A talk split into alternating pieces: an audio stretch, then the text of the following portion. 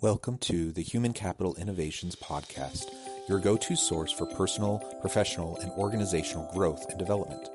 We hope you tune in often for all things people management, organizational development and change, organizational leadership, and social impact related. Maximize your personal and organizational potential with Human Capital Innovations Podcast.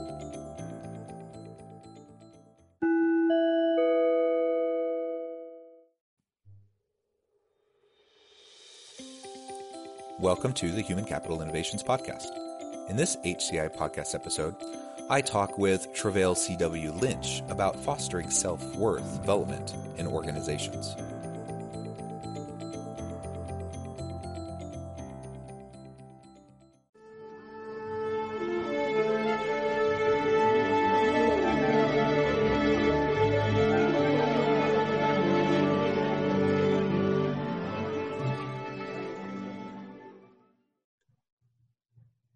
Treveal C.W. Lynch, welcome to the Human Capital Innovations Podcast. Hey, thank you so much, Jonathan. I really appreciate being on your platform. Really appreciate this opportunity to uh, to really share this moment with you. So, so thank you very much. Well, thank you. I appreciate you taking time out of your busy schedule to join me and my listeners to explore um, some topics around self development, um, pr- purpose, and and well being. We're going to focus our discussion today more specifically on those topics within the workplace, but really as we were discussing in our pre-interview, you know, preparing for for uh, this podcast episode, you know, different aspects of our lives um, intersect and overlap, and so w- while we'll focus on the workplace, uh, I also recognize that these topics directly relate to our personal lives, our family lives, uh, our work in the community, and such. And so um, we'll we'll see where the discussion takes us. Uh, as we get started today, I want to share Treveal's um, bio with the listeners. Tr- Treveal C.W. Lynch is a self worth specialist, author of the new book What Is Enough, and founder of I Am the Possible, a self development company built on the philosophy that I am my possibilities.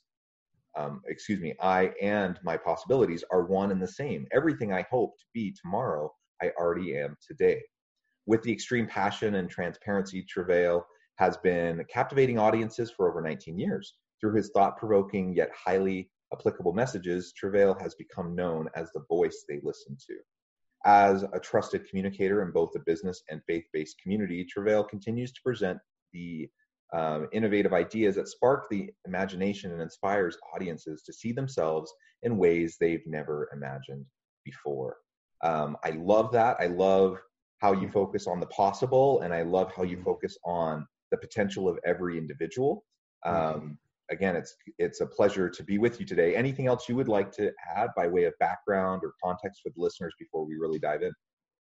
Absolutely. Um, I just want to say really quickly that one of the things that I believe in, just one of my own personal philosophies and just core values, is that whenever you're speaking, sharing, uh, preaching, teaching, communicating, uh, whenever you're adding value, that it's always best, at least in my opinion, that it's always best that it comes from um, a place of experience um, and from a depth uh, in terms of, you know, what you're sharing is a piece of you. And so I want the audience to know, I want you to know as the host that anything that I say or, or share um, it's not hearsay. It's not theoretic. It's not I read it in a book and I just want to regurgitate someone else's thoughts or concepts. It's not that any of those things are bad, but it's I want you to know that my intention is to share a piece of me.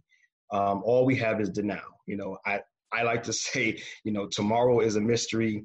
Yesterday is history all we have is the right now. And so i want to you know really give you the host and this audience my uh, absolute best and serve you as best i can by always giving you a piece of me. And so when i talk about self-worth when i talk about potential when i talk about the possible it is because i know what it means to not have any of those things as a part of my life I came from a background of having no value, no self worth whatsoever. Um, and it gotten to a point where um, I literally had a gun put to my head at the age of 20. and I was willing to give my life for a hundred and twenty dollar bag of marijuana. It was at, at at at at that turning point. As I look back, you know, all the the guy wanted was a hundred and twenty dollar bag of marijuana, something that I literally smoked up a few hours later. Um, but the fact that he had a gun put to my head and he asked me on three separate occasions, give me what you have. And, you know, obviously I'm using proper language for this for this moment but he said some other things right? You can just imagine really what he said. But he said give me what you have. And i said no on three different occasions. And he pulled that, that trigger and by the miracle by the grace and mercy of god um, according to my faith that that bullet didn't come out. But I can tell you this I specialize in self worth, I specialize in self value and self potential because I know from a deep, intimate, personal place what it means to not have any. So I just wanted to lay that foundation and just let you know I know what it means to not see my possibilities. Um, but I've grown, I've developed, and now I'm in a position to help other people um, to have what I once didn't have. So I just wanted to make that very clear. I, I appreciate that. I appreciate you being vulnerable and sharing uh, that background. And, you know, we all come from a place of varying privileges and varying um, difficulties. I think every human life has challenges. They just manifest themselves in different ways and some people do have more challenges than others for sure mm-hmm. uh, but i think your your overarching message of finding self-worth uh, amidst that messiness and amidst the mm. the the the pain and the the suffering that people experience um, recognizing what your what who you are and what your potential is that's that's mm-hmm. at the core of what i try to do in my mm-hmm. business and in my podcast and i know that's what you're trying to do um, and and I, I, really appreciate that because i think that's a message that we can't share enough so many people so many people have self-doubt so many people have mm. um, they feel inadequate um, so many mm. people uh, go day in and day out with their lives kind of ruled by fear and anxieties and the stresses and and um, limiting mindsets, right? right? And one of the things that people need to do in order to fulfill their potential is to learn how to set those things aside, um, mm. regardless of how difficult the past may have been. You know, what can we what can we learn from it? How can we grow from it? And how do we now move forward in a productive fashion so that we can make the mm-hmm. most of what we've been given and and then pay it forward and help others do the same. It sounds like that's exactly what you're doing. Absolutely, I couldn't agree more. well, so let's let's talk a little bit more about um, self worth, self worth specifically. Now, you're a religious man. Um, I am as well. Um, so we, we we probably bring faith into our how we would define that, but leaving you know specific kind of theological types of um, uh, descriptions aside, you know, for, mm, for this particular audience, I still think there's a lot we can discuss in terms of like what does that mean? What is self worth? and what does that mean to you? Mm-hmm, sure. Yeah self-worth for me is, is self self-want. Um, i think that when you look at the word self uh, and worth uh, if you were to separate those two for anything to be worth something it has to be wanted it has to be desired. It has to be um, valued right in the eyes of you know as they say beauty is in the eye of the beholder. So the worth has to be in the eye of the beholder. And i think that um, at, at least in my own experience my path and journey has led me to believe that the quickest way uh, for for my worth right because if we're dealing with self-worth it's how valuable how wanted am i in my own eyes then the the way that I got here was understanding that I was wanted by a creator. And that creator can be whatever you name it. Like I say, you name it, you frame it, whoever you either pray to or, or, or kind of whatever your theological um, ideals are. Uh, it's, it's that the fact that you came from a source, that you came from a creator, and that creator, that source wanted you. And so when you look at it from that perspective, I was created. I am creation. I I am that which was created.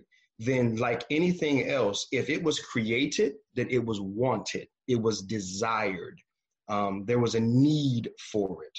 Um, it filled a void. Um, it, it, it, it, it, it is a solution to a problem. It's an answer to a question. Um, and so when I think about self-worth, it's I was created. I came from a source. I came from I came from something that wanted me. And so that's the beginning, that's the foundation. If I came from something that wanted me, then I must have a place. I must have a position. I must have possibilities. I must have potential. I must be valuable because I exist. And so then when you begin to look at it from that perspective, it opens up the heart, it opens up the mind to that curiosity that I, that I think um, is so needed in our culture the curiosity of self um, and the self discovery process um, that really leads us to understanding wait a minute, if I didn't happen by chance and I began in the mind of, of a creator, and that creator wanted my existence to be, and now I am, that is a bedrock clue, indicator that I am worth something. Now the journey begins for me to discover what I'm worth.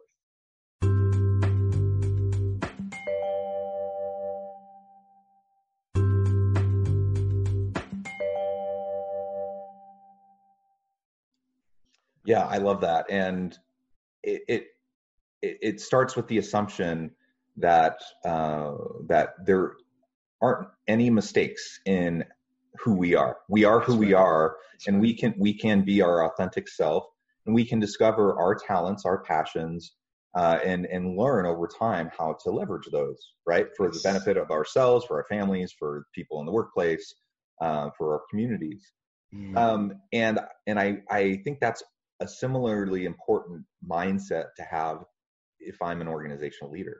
Um, there are different styles of leadership. So some leaders um, I say leader, but I don't actually think this approach is actually leadership. But there are some people who are leaders who, you know, really kind of have a power control mentality.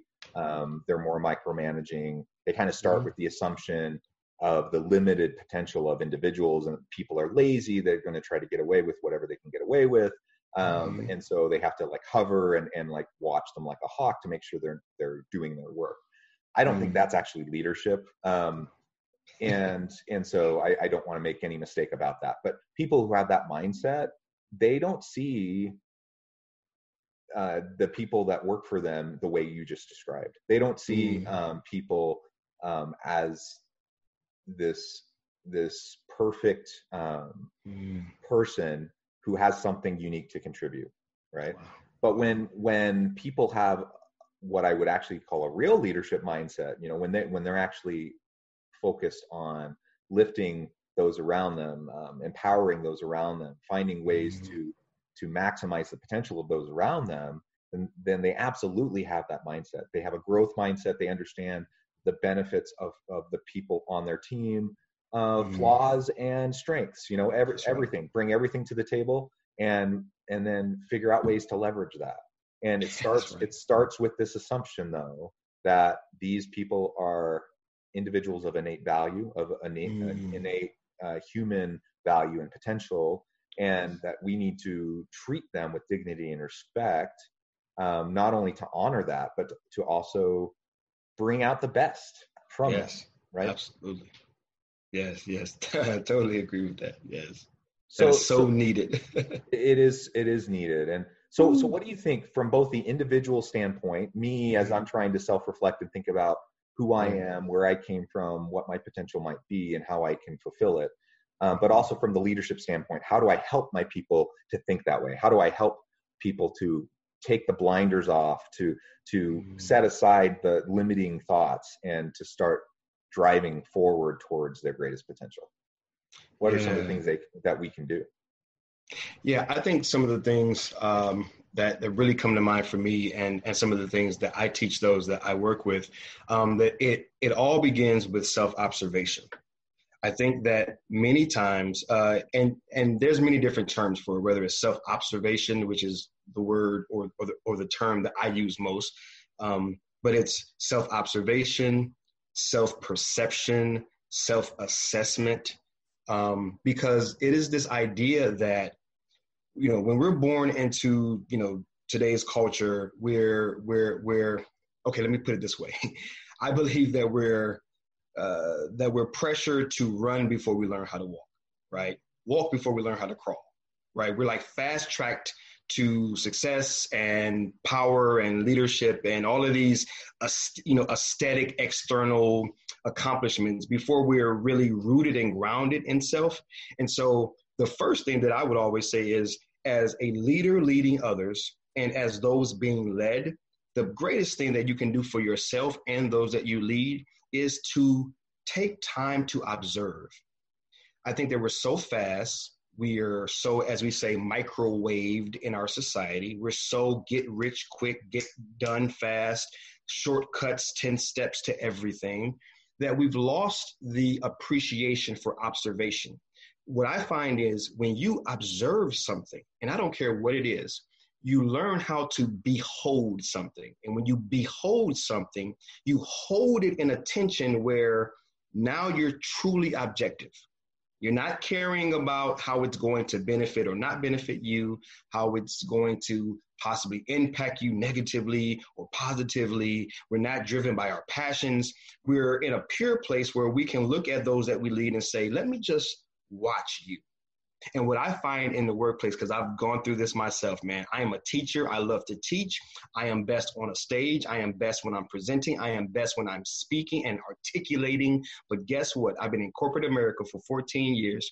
And the percentage that I am used to do what I love most and do best is about 5%. Because I live in a construct that says, I need for you to do these things and even though there's opportunities for you to shine as a speaker and as a orator, those moments and those things are reserved for these other positions. And according to you know the job description and the rules and the regulations, we're gonna box you into this over here. So my point is, is I could be slam dunking some of these presentations. I could be in the boardroom probably getting so many initiatives passed, so many minds changed, the organization turned in so many other directions, but I'm not being observed to say what are your true qualities? What's your what's your niche? What's your best thing? What what where are you most strong? And then how as i as a company leader leverage what you do absolutely best to then help and to grow this organization so I just think that it begins with observation, observing your people and you being the people, right? Being led, observing yourself and growing in your appreciation of, hey, wait a minute, I do this extremely well. And I want to find ways and opportunities within my current organization to really shine through what I organically do. And if I'm not able to get that uh, in a reasonable amount of time. And I'm not telling anyone to quit their jobs, but you may want to start to, because we only live once, you know, hey, you might want to start to look at maybe there's a career change or transition, but where I can get to a place where I can be used uh, in what we call our superpowers, what we do extremely well. So that would be the first step.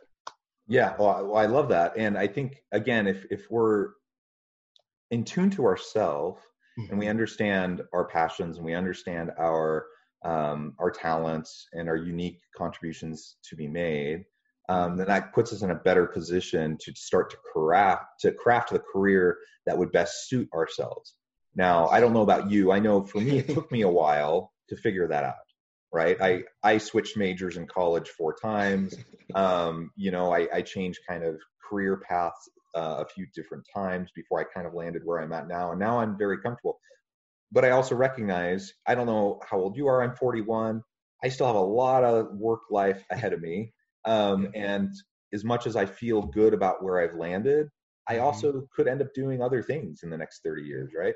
Um, and right. so just just keeping my mind open to possibilities and opportunities as they arrive, I think is really important. And just being true to ourselves um, for example, one of the I I was a, an accounting major at one point.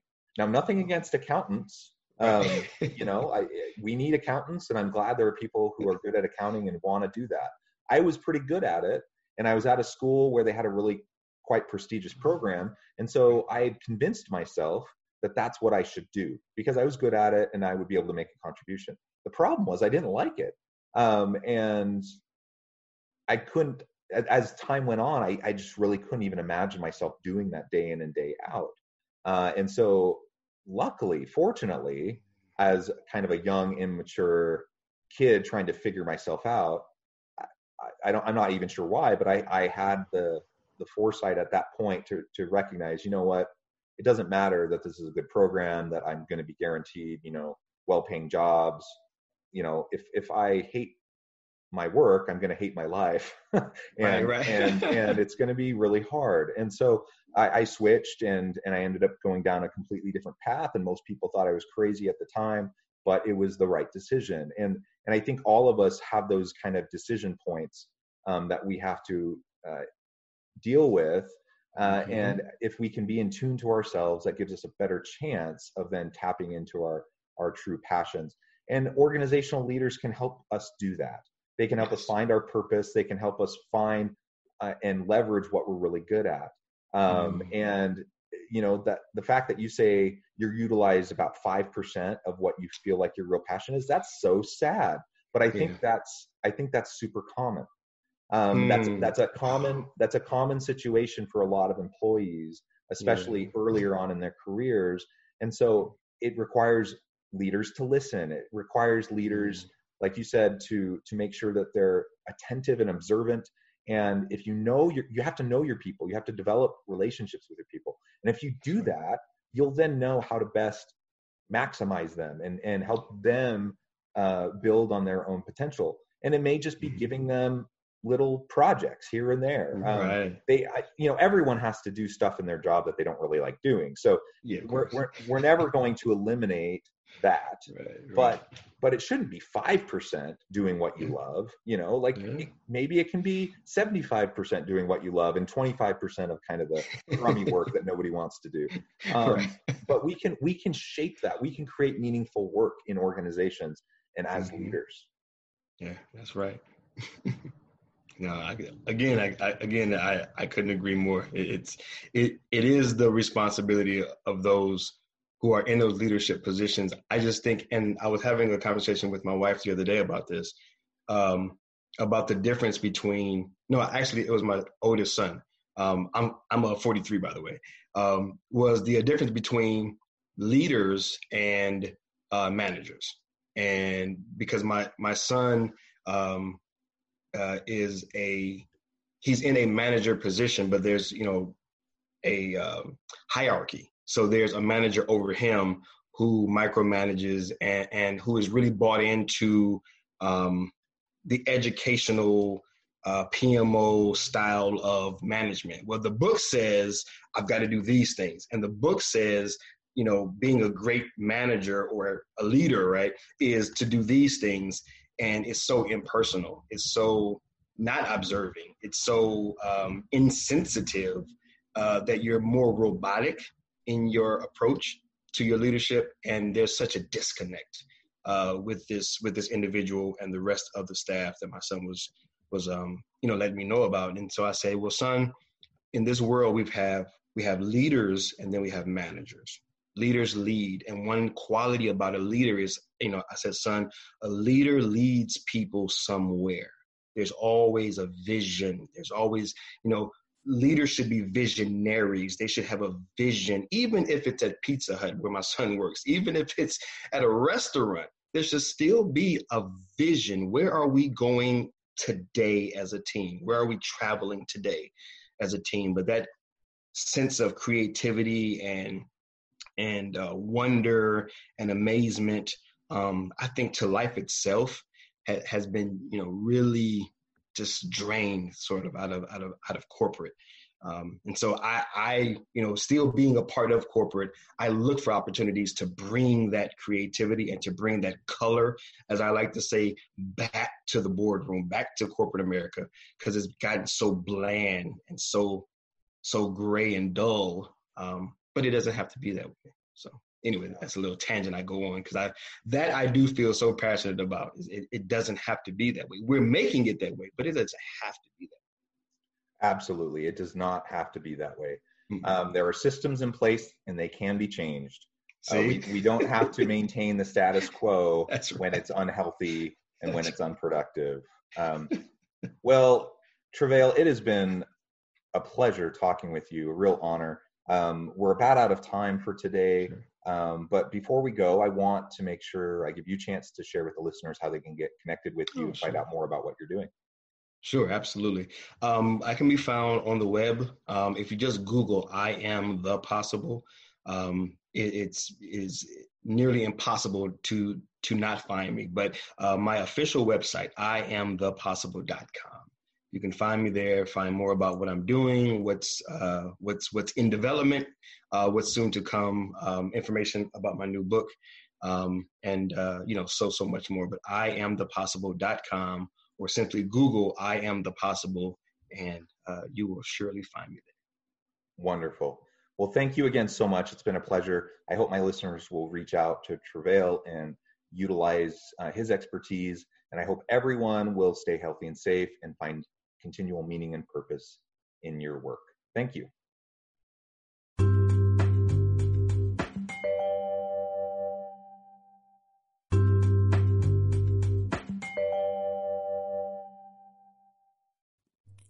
Thanks again for joining us for this episode of the Human Capital Innovations Podcast. I hope you stay healthy and safe and that you have a great week.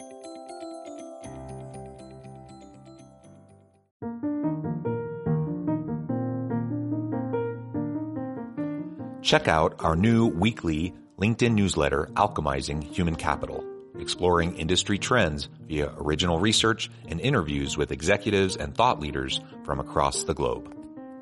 We look forward to having you join us.